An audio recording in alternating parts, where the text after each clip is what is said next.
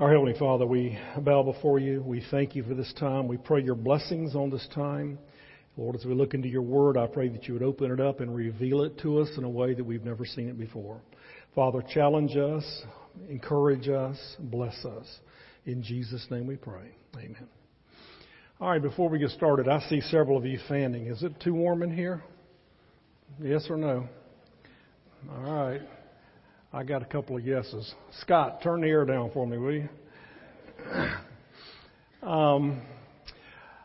Before I start, I want to just, while everybody's being seated and moving around, put in a plug for growth groups. If you haven't signed up for a growth group, please do that today. It starts in 2 weeks. We meet on Sunday evenings. It's a great time of food, fellowship, fun, and study of the Word, and just have a great time together. So I want to encourage you to sign up for one of these groups. The sign-up sheets are out there on the Welcome Center, so please take advantage of this and sign up, okay? You know, the Bible talks about how the fact is that we're in a spiritual battle. And I want to read you this scripture as we begin. It's in Ephesians chapter 6, and it's in verse 12. And this is what Paul says when he's writing to the Ephesian church. He says, "For our struggle is not against flesh and blood, but against the rulers, against the authorities, against the powers of the dark world, and against the spiritual forces of evil in the heavenly realms." Now, the heavenly realms basically just means the spirit world. But he says you're not fighting against politicians. You're not fighting against people who are trying to overthrow the country. You're not fighting against people who don't believe. You're not fighting against your next-door neighbor. What you're really fighting against is a spiritual attack. These are just the pawns of that spiritual attack. Now, if you've been looking at this past week or two of TV and the news, you know that our nation seems to be just spiraling downward into all kinds of degradation.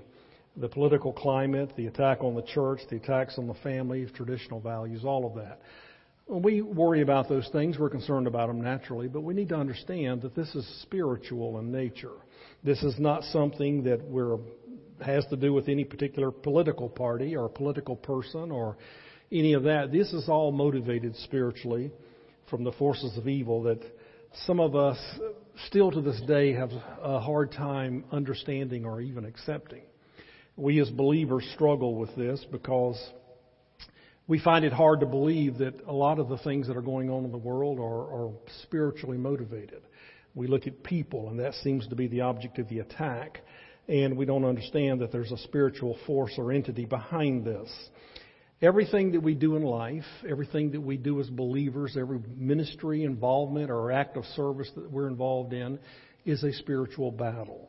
Whether you're teaching, whether you're sharing your faith with your neighbor, or just trying to live a positive testimony in a world that seems to be going to hell in a handbasket, whether you are feeding the poor, leading a group, working on the school board, running for public office, going to prison ministry, whatever it may be, no matter what you're doing in this world as a Christian, you are about or should be about kingdom work. And when you go out to work in the morning, what you do is kingdom work, your witness, your testimony, the things that you say and do. And you need to understand that there is a spiritual entity in this world that does not want that to take place. And so what you and I are fighting is a spiritual battle in nature. And we don't seem to understand that.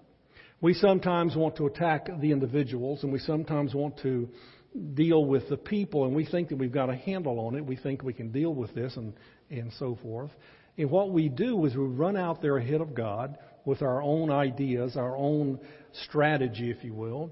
And we think to ourselves, this is going to be good. I'm going to serve God. I'm going to take a stand for God, and I'm going to do the right thing and fight this battle.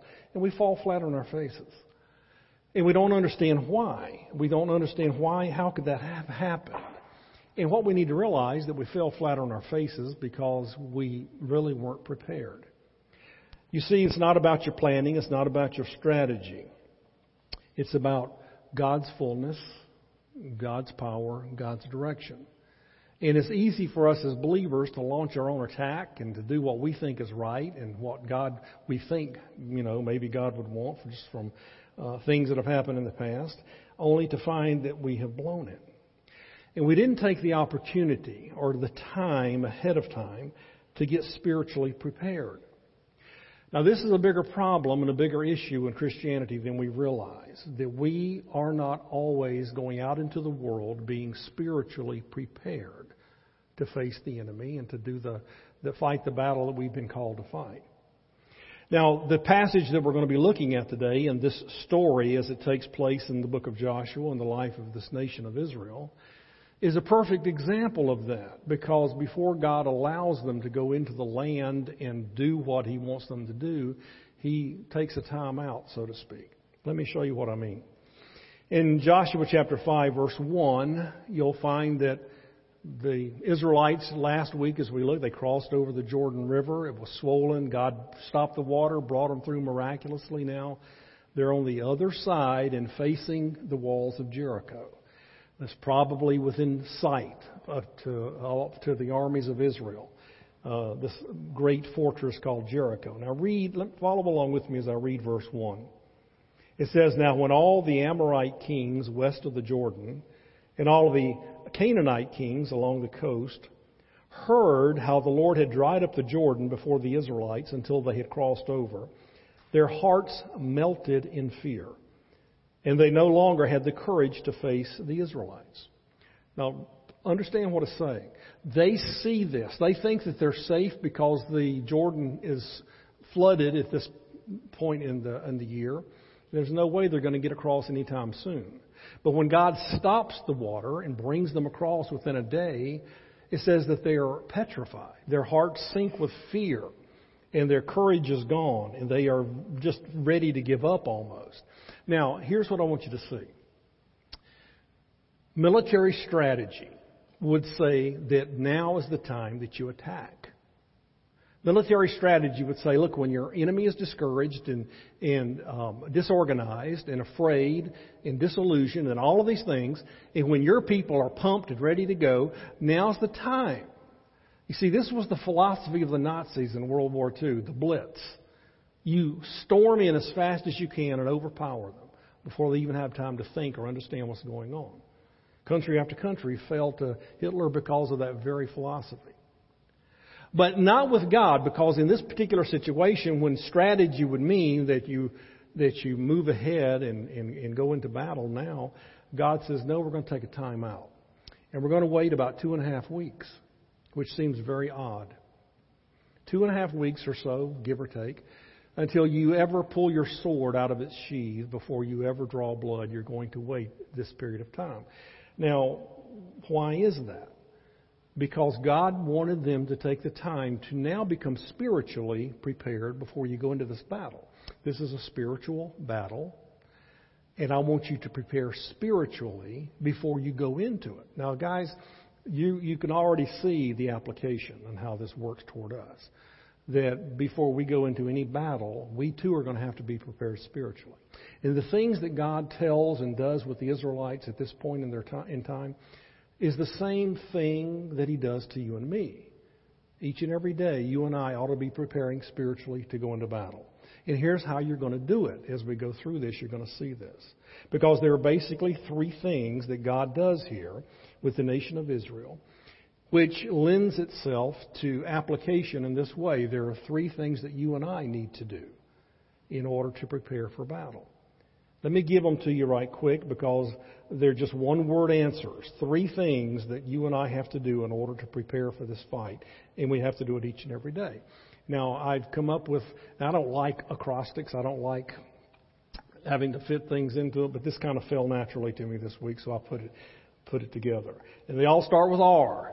So 3 words, 3 things, they all start with R. Here they are. First one, there needs to be a time of rededication. Before you go into battle, there needs to be a time of rededication, where you are recommitting yourself, rededicating yourself to obey the Lord.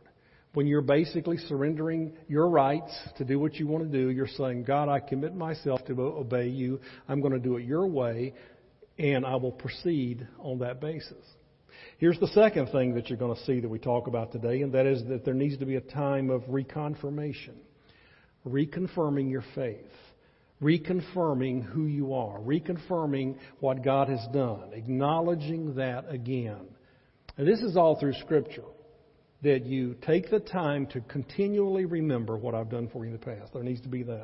And here's the third thing that you need to do, and that is a time of redirection. A time of redirection where you wait for a word from God, where you wait to hear the plan, where you're waiting to hear what it is that God would have you to do. Now, that's very simple on paper, but these three words, hopefully, you'll remember. Because in the morning, when you get up, before you ever go out to launch your day, whatever you're going to do that day, just remember these three things. I need to spend a little bit of time in rededicating myself to obey Him. I need to spend a little bit of time reconfirming who I am. Just re-acknowledging again what He's done for me and who I am. And I need to wait for a word from God and seek that out. Because, Lord, I want to know what it is that you want me to do today. How do I proceed at work or school or whatever I endeavor to do? How do I move ahead in doing that? So let's jump in with the first one, rededication. Here's the story as it follows now, in verse 2 of Joshua chapter 5. They're ready. The Israelites are ready. Their enemy's afraid. And here's what happens. Verse 2, at that time the Lord said to Joshua, make flint knives and circumcise the Israelites again. So Joshua made flint knives and circumcised the Israelites at Gibeath-Haviroth. Now what in the world does that mean? Because hadn't they already done this before? Well, you're going to find you can only circumcise someone once. You can't do it again. He's not talking about doing it twice. He's talking about making sure all of them now are circumcised. Now, we've talked about this before, but what is the big deal about circumcision? Why go through this? You know, I think I've told you before, in a Christian magazine, Leadership Magazine, I saw this little cartoon one time, and it's Moses standing there, and he's looking up at God. He said, now let me get this straight. He said, the Arabs get the oil, and you want us to cut what? I mean, think about it. This is a bizarre practice. It seems so odd. But God instituted this all the way back with Abraham. God said to Abraham, this is the sign of the covenant between you and me. I'm going to give you this land, and you're going to possess it. It's going to be a land of blessing. But here's the deal. As a sign of our covenant together, every male child that's in your household, whether it be slave or free, it doesn't matter, they're all to be circumcised. And that would be an eternal sign between us. Now, why that particular practice? Well, just think about it, okay? This is something that would be a daily reminder to every man in Israel of the covenant that he's made with God, to be obedient, to follow God, to walk with God, and go into the land eventually and take it, and God would bless them there. Every time they use the restroom, they're reminded of it. Every time they take a bath, they're reminded of it. Every time they change clothes or are intimate with their spouse, they are reminded of this covenant that God has made with them. And every day they have to acknowledge that I've made a covenant with God to do this and to be obedient. Now what God is doing here is simply this. He's taking a time out. Before you go ahead and face the enemy, before you get involved in this, then he says, then everybody has to do this, because before I let you go another step, you're going to rededicate yourself to obey me. And so this is how the story unfolds, looking at verses 4 through 8. Now this is why he did so. This is why he asked them to be circumcised. He said, all those who came out of Egypt, all the men of military age, died in the wilderness on the way after leaving Egypt. All the people that came out had been circumcised, but all the people born in the wilderness during the journey from Egypt had not. The Israelites had moved about in the wilderness 40 years until all the men who were of military age when they left Egypt had died, since they had not obeyed the Lord.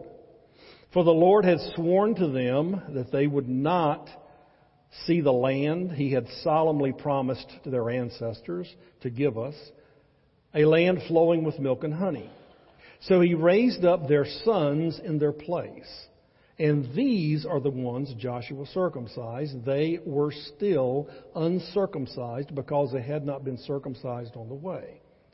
And after the whole nation had been circumcised, they remained where they were in camp until they were healed. Now that took about 10 days for a male to recover from this, in order for him to go into battle. It took about another week or so as they prepared and they marched around the city for 6 days. So you figure before they ever draw a sword, it's 2.5 weeks into this before they ever draw blood from anybody. But this is the reason why the males that came out of Egypt, well, they were all circumcised at some point, either in Egypt or there at the Mount Sinai with Moses. I don't have to go back and look. But he's saying after the disobedience, when he said, they went up to the southern border of Israel and he was going to take them in, and the spies gave a bad report and they chickened out and didn't go in. God said, then you wander around here for the next 38 years till all of you die. All of you male soldiers of soldiering age, fighting age, you die here. But I'll take your children in. Now you got to pay attention here, okay? Because what it's telling you is this: that for 38 years the practice of circumcision did not take place in the nation of Israel. 38 years they wandered in the desert, and God fed them manna, and He didn't let their clothes wear out, and He took care of them. All He was doing was keeping them alive. It was a miserable life because they were under the judgment of God. This was not a blessed life. Manna from heaven was not a good thing. It was just God sustaining them until they got into the land. And all during that time they said, well, fine, then if we're not going to go into the land, we're going to die here, then why do we need to be concerned about circumcision or the covenant or obedience or anything else? And that's what happened. They basically died there. Now in verse 9, here's what it says. Then the Lord said to Joshua, today I have rolled away the reproach of Egypt from you, so the place has been called Gilgal until this day. Gilgal simply means to roll away. They rolled away the reproach. Now, what does that mean? Well, you think about it. For 40 years now, they've lived in the desert in disobedience. God brings them through the river and brings them up to the border of Jericho, and He says, now we're going to stop here and we're going to get a few things straight. Are you going to obey me or not? Your forefathers didn't. Are you? He said, I want to see it. I want there to be a symbol of your obedience. I want you to recommit to this covenant. And so the males submitted to obedience and were circumcised. And God, after that happened, God said, now today, the reproach of Egypt has been washed away. In other words, for the last 40 years as you wandered in the desert, Egypt has affected you. Everybody wanted to go back to Egypt. The gods of Egypt have permeated the people. Egypt has been an influence on your life all of this time, but today you are spiritually prepared to go into the land because you have dedicated yourself once again to obey me. And this circumcision for the Jews was a symbol of obedience. It was their way of saying, we submit to you. Egypt is behind us, and we're ready to go in. Now let's think about the application here, okay? All through the New Testament, we're told that as Christians who have been born again, who basically are living in a position of forgiveness from birth to death, we do not have to pay the penalty for our sin. It has been paid through the blood of Christ. But God repeatedly tells us as believers that we're to have clean hands and clean hearts. That we're to live a life of obedience and walk with Him and to honor Him. Now, let's apply this now, because here it is, God saying to you and me, go into this life of abundance. Go into this abundant life, like the Jews going into the land. But you need to understand that if you're going to enjoy the abundant life here on this earth that I have for you, the Christian life, then you're going to have clean hearts and clean hands. And so often we don't. This is a commitment that we're being asked to make each and every day. That, Lord, as I move forward committed to obey you. A fresh start every day. And so every day I come before you and I confess my sins from the previous day. Things that I know have dirtied and soiled my hands and my heart. Things that I know would shame you. Things that I've done that have quenched the Spirit of God as He wanted to work in my life. But I quenched Him because of that. Now I need to deal with my sin. And God says, in this spiritual battle, I don't care how smart you think you are. I don't care how much of a strategy you have or what your plan is. If you are not clean before me, I won't let you go any further. And so God is saying to you and me through this example that, listen, there has to be a time of rededication all the time. Rededication is not something you do at the end of the church service when you walk down an aisle, believe it or not. Rededication is something you do personally between you and God when you recommit yourself to obey. You're saying, basically, God, I failed you yesterday, and here's what I did. Now today, Lord, I commit myself to walk with you. And then you live up to that as best you can under the leadership of God's Spirit. And watch what God does. So the first thing that God is saying to you and me is this issue of rededication. You clean up your act before you move any further in this walk with me. Here's the second thing, and that is reconfirmation. Now let me show you what I mean by this. Joshua chapter 5, we're going to be looking in the next two verses, 10 through 12. On the evening of the 14th day of the month, while camped at Gilgal on the plains of Jericho, the Israelites celebrated the Passover. The day after the Passover, that very day, they ate some of the produce of the land, unleavened bread and roasted grain. The manna stopped the day after. The day after they ate this food from the land, there was no longer any manna for the Israelites. But that year they ate the produce of Canaan. All right, now watch. God says, are you going to rededicate yourselves to me? Yes, Lord, we'll do it. We'll submit. God says on that very day or the next day, they celebrate Passover. Now you need to understand something here, okay?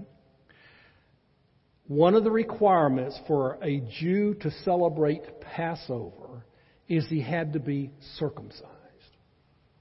If they had not been circumcised in the last 40 years, then they had not celebrated Passover. Not only was circumcision an issue of disobedience, but the Passover they had long since forgotten to do.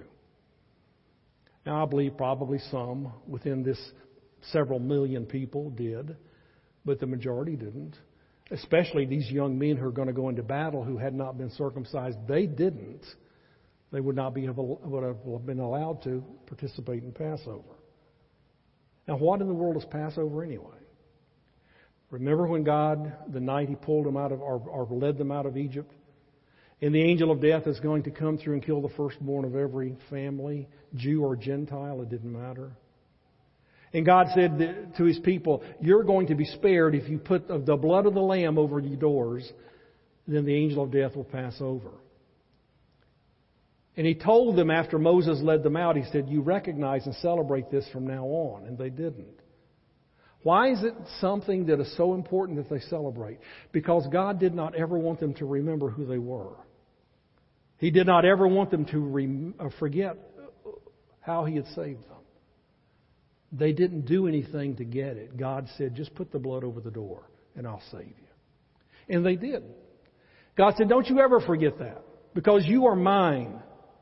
And before you go into battle, I want you to understand that a spiritual relationship is taking place here. I bought you. I bought you with the price. The blood of the Lamb. I bought you. You belong to me. If you're going to experience victory in the spiritual battle that I'm sending you into, then you had better not ever forget that you've been bought with a price. And so they didn't. That day they celebrated Passover. And it was a time of praise. It was a time of reconfirmation. It was a time of remembering once again what God had done for them. They acknowledged it. Now again, let's move into the application because here we are as believers.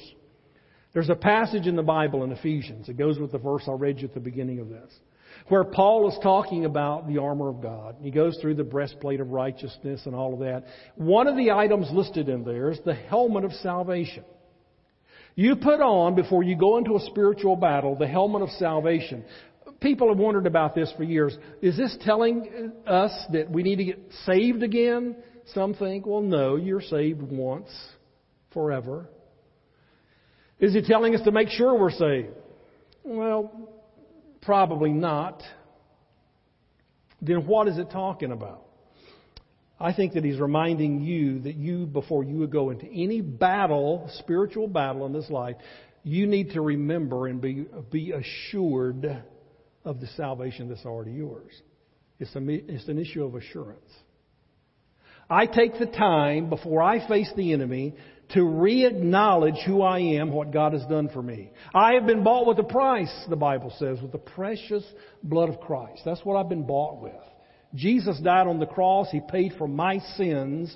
I accept that, and God has bought me. He owns me. And for you and me as Christians, to think that we can go into a battle and face it without a clear understanding of what that is, then we're fooling ourselves, because you know what? We're going to go into battle and we're going to be afraid. We're going to want to give up. It's too hard. It's too much trouble. And we're going to fall by the wayside. And God says, don't you do that. Because here's what happens when you reconfirm your faith. You express to me your gratitude, your love for me. You express to me who you are in Christ. It's not for my benefit, God says. It's for yours. Because here's what happens. When you might have given up, you won't. When you might have been afraid, you won't be. When you might have seen your faith dwindle, it won't. Now listen to me. This world is going to get worse and worse and worse. It really is. But as long as I hold on to this reality, this truth, that I have been bought with a price, and that my eternity is secure, my future is assured, then I can face anything. My faith isn't in the politicians. My faith isn't in government. My faith isn't in any other person. My faith is in the Lord Jesus. So if the world goes to hell in a handbasket, so to speak, and everything crumbles around me, yes, there's the immediate suffering and heartache and all of that goes with it, but my faith takes me through it. God is saying to Israel, you're going to go face right now in a few days an enemy that you can't conquer. You can't breach the walls of Jericho.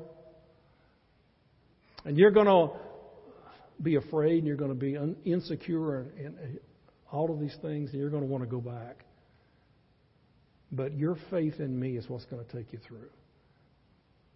So each and every morning, we as believers should get up. We rededicate ourselves to the Lord that day. Say, Lord, yesterday I blew it. Yesterday I sinned, and here's what I did. And Lord, today I stand here before you, and I recommit myself to you to walk with you faithfully today. And Lord, I acknowledge, I say it, I believe it, that Lord, you have bought me with a price. I belong to you, and whatever comes, whatever happens to me, whether I am successful or whether I'm a failure, whether I live or whether I die, nothing can change that. And that gives me courage. It gives me courage. And God wanted them to have that courage before they faced this enemy. Here's the third thing in way of spiritual preparation, and that is this: redirection. Now, I believe that as Israel came through the Jordan River and they're facing Jericho, they're sitting there thinking, now how are we going to do this?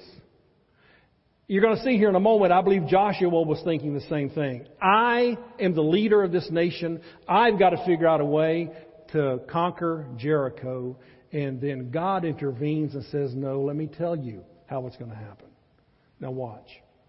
In chapter 5, verses 13 through 15, watch this. It says, now when Joshua was near Jericho, this is right on the heels of the circumcision and the Passover. He says, when he was near Jericho, he looked up and saw a man standing in front of him with a drawn sword in his hand. And Joshua went up to him and asked, are you for us or for our enemies? Now here's what I think's happening. I don't think Joshua recognized him, but I think he had a suspicion. He goes up to him, which is kind of odd anyway. Why would you approach him if you think he's an enemy? But his question is very simple. Are you here to harm us, or are you here to be with us? Who are you for? Now, the answer is kind of odd, but listen to what he says. Verse 14, he says, neither. Neither, he replied, but as commander of the army of the Lord, I have now come. Then Joshua fell face down to the ground in reverence and asked him, what message does my Lord have for his servant? The commander of the Lord's army replied, take off your sandals, for the place where you're standing is holy. And Joshua did so. Now, where have you heard that before? With Moses in the burning bush, remember? When God spoke to him from the burning bush, what is happening here? Joshua understands that the commander of the Lord's army is the Lord himself. He understands who he is. He falls to the ground to worship him. And God reveals who he is. Now, guys, I've told you before, when you see this happen in the Old Testament, this is a pre-incarnate, that means before he became flesh, pre-incarnate appearance of Christ. Christ was the one who carried out the will of the Father all through history. Christ was the Word of God, the verbal expression, the visible sign of the visible appearance of who God was. And so, yeah, here's Jesus Christ standing before him with a sword drawn. He says, I'm the commander of the Lord's army. Now, I'm here to tell you how it's going to be done. Now, I can only imagine. Maybe Joshua was already praying. He goes out there at night, one night, the stars in the sky, and he can see the lights from Jericho on the horizon. He's saying, God, this is an impregnable city. How are we going to breach these walls? And so he's probably strategizing, and he says, man, this is impossible. He starts praying, God, please show me what to do. Tell me how to do this. And then this man appears, and this is what takes place. Now, the last passage. Here's God's plan and his direction. In Joshua 6, verses 1 through 5, listen to it very carefully. It says, now the gates of Jericho were securely barred because of the Israelites. No one went in and no one came out. Then the Lord said to Joshua, see, I have delivered Jericho into your hands, along with its king and its fighting men. March around the city once with all the armed men. Do it for 6 days. Have 7 priests carry trumpets of ram's horns in front of the ark. On the 7th day, march around the city 7 times, with the priests blowing the trumpets. When you hear them sound a long blast on the trumpets, have the whole army give a loud shout. Then the wall of the city will collapse, and the army will go up, everyone straight in. Wow. I didn't think of that one, Lord. See, Joshua is a strategist that's probably tried to figure it out, and it can't be done. So God comes in with redirection. God says, okay, listen to me, because here are the instructions, and here's how you do it. The application, very simple.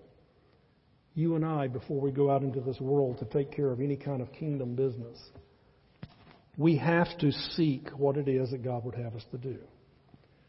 Rather than storming the gates of hell on our own, why not wait and see how God would have you do it? Before you try to talk to that individual about the Lord, why don't you ask God to give you the words? Why don't you ask the Lord to give you the opportunity, to ask God to open up the door? Before you try to teach that class, why don't you slow down and pray that God would give you those words to say? Yeah, that God would give you the thoughts, that your mind would be filled with what He wants. Why don't you ask God what you need to be doing in life? Some of you seniors need to be, as you prepare to go to college, why aren't you praying and asking God for that? Why aren't you seeking God's direction as you move ahead in life? You belong to Him. You've been bought with a price. Why would God not direct you into this abundant life that He has for you? He will. But it's up to you to seek that. It's up to you to take the time. Every one of us need to be waiting for a word from God. Before you move out, you need to wait and seek the word from God. There needs to be a time in every one of our lives, be it sometime during the day, where we're praying, we're recommitting ourselves to walk with Him, we're confirming the fact of who we are. We're saying, Lord, I acknowledge that. And I thank you for it.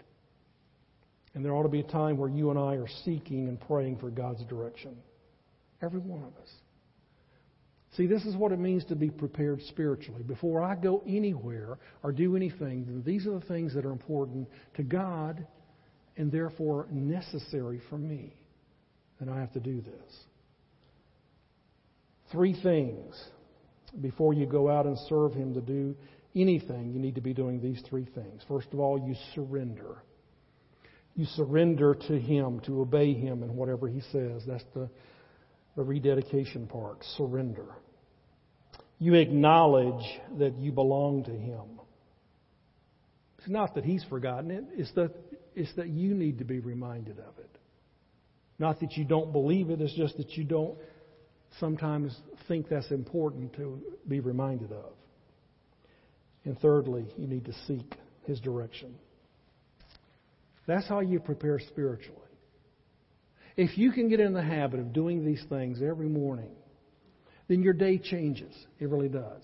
Because God, like the nation of Israel, brought them into the land no longer in the wilderness, no longer eating manna just for sustenance. Because let me tell you something, when it comes to us as believers, that's where so many of us are. We're still in the wilderness. We're eating manna. We're just getting by. And God says, now there's a place that's better than this that I want to take you into in this world. But this is what you're going to have to do. You're going to have to be ready. And if you can do that, I'll take you into this abundant life. And I will bless you beyond measure. And the Bible says that that day Israel ate from the land, the promised land. First time ever. No more manna. We're ready to go, Lord. And He took them in. Guys, that's what it's going to take. It really will. If you're here this morning and you never have understood the gospel of Jesus Christ, then let me just take a moment and explain it to you. The Bible says that you are a sinner. I don't care how good you think you are, you're not in the eyes of God. Every one of us are that way. But the Bible says that God loves you so much that God sent His Son, Jesus Christ, to die on a cross, and He did. And it says that God took every sin that you will ever have committed in your life. From birth to death, God took it all as a package, and He laid it on the sacrifice. And He paid for it. He paid the penalty for it all. And He says to you and me that if you'll turn to me in faith and trust that, believe that, acknowledge that, then as a free gift, I will give you eternal life. See, that's who we are in Christ. That's who we are. And that's what we stand on. Let's bow our heads and close our eyes for just a moment. If you need to put your faith in Jesus Christ, then now's the time to do it. Just right there where you sit. I don't have you come forward. I'm not going to ask you to get up. I'm just going to ask you right there where you sit to do business with God. And right there, you acknowledge before God your faith in Christ. You tell Him. Only God knows your heart.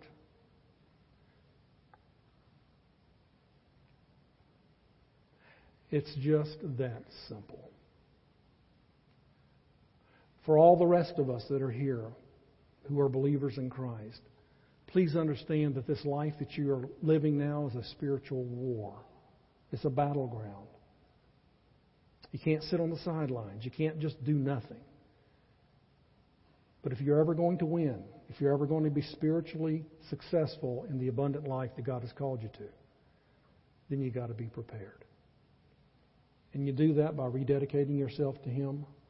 Each and every day, recommitting, re-acknowledging, reconfirming what He's done for you and seeking His face, His direction. Will you do that? I promise you, on the authority of God's Word, that your life will change. It really will.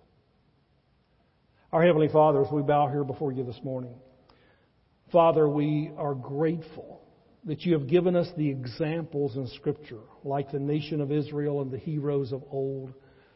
Father, as we study their lives and we see how you've dealt with them, Lord, it challenges us.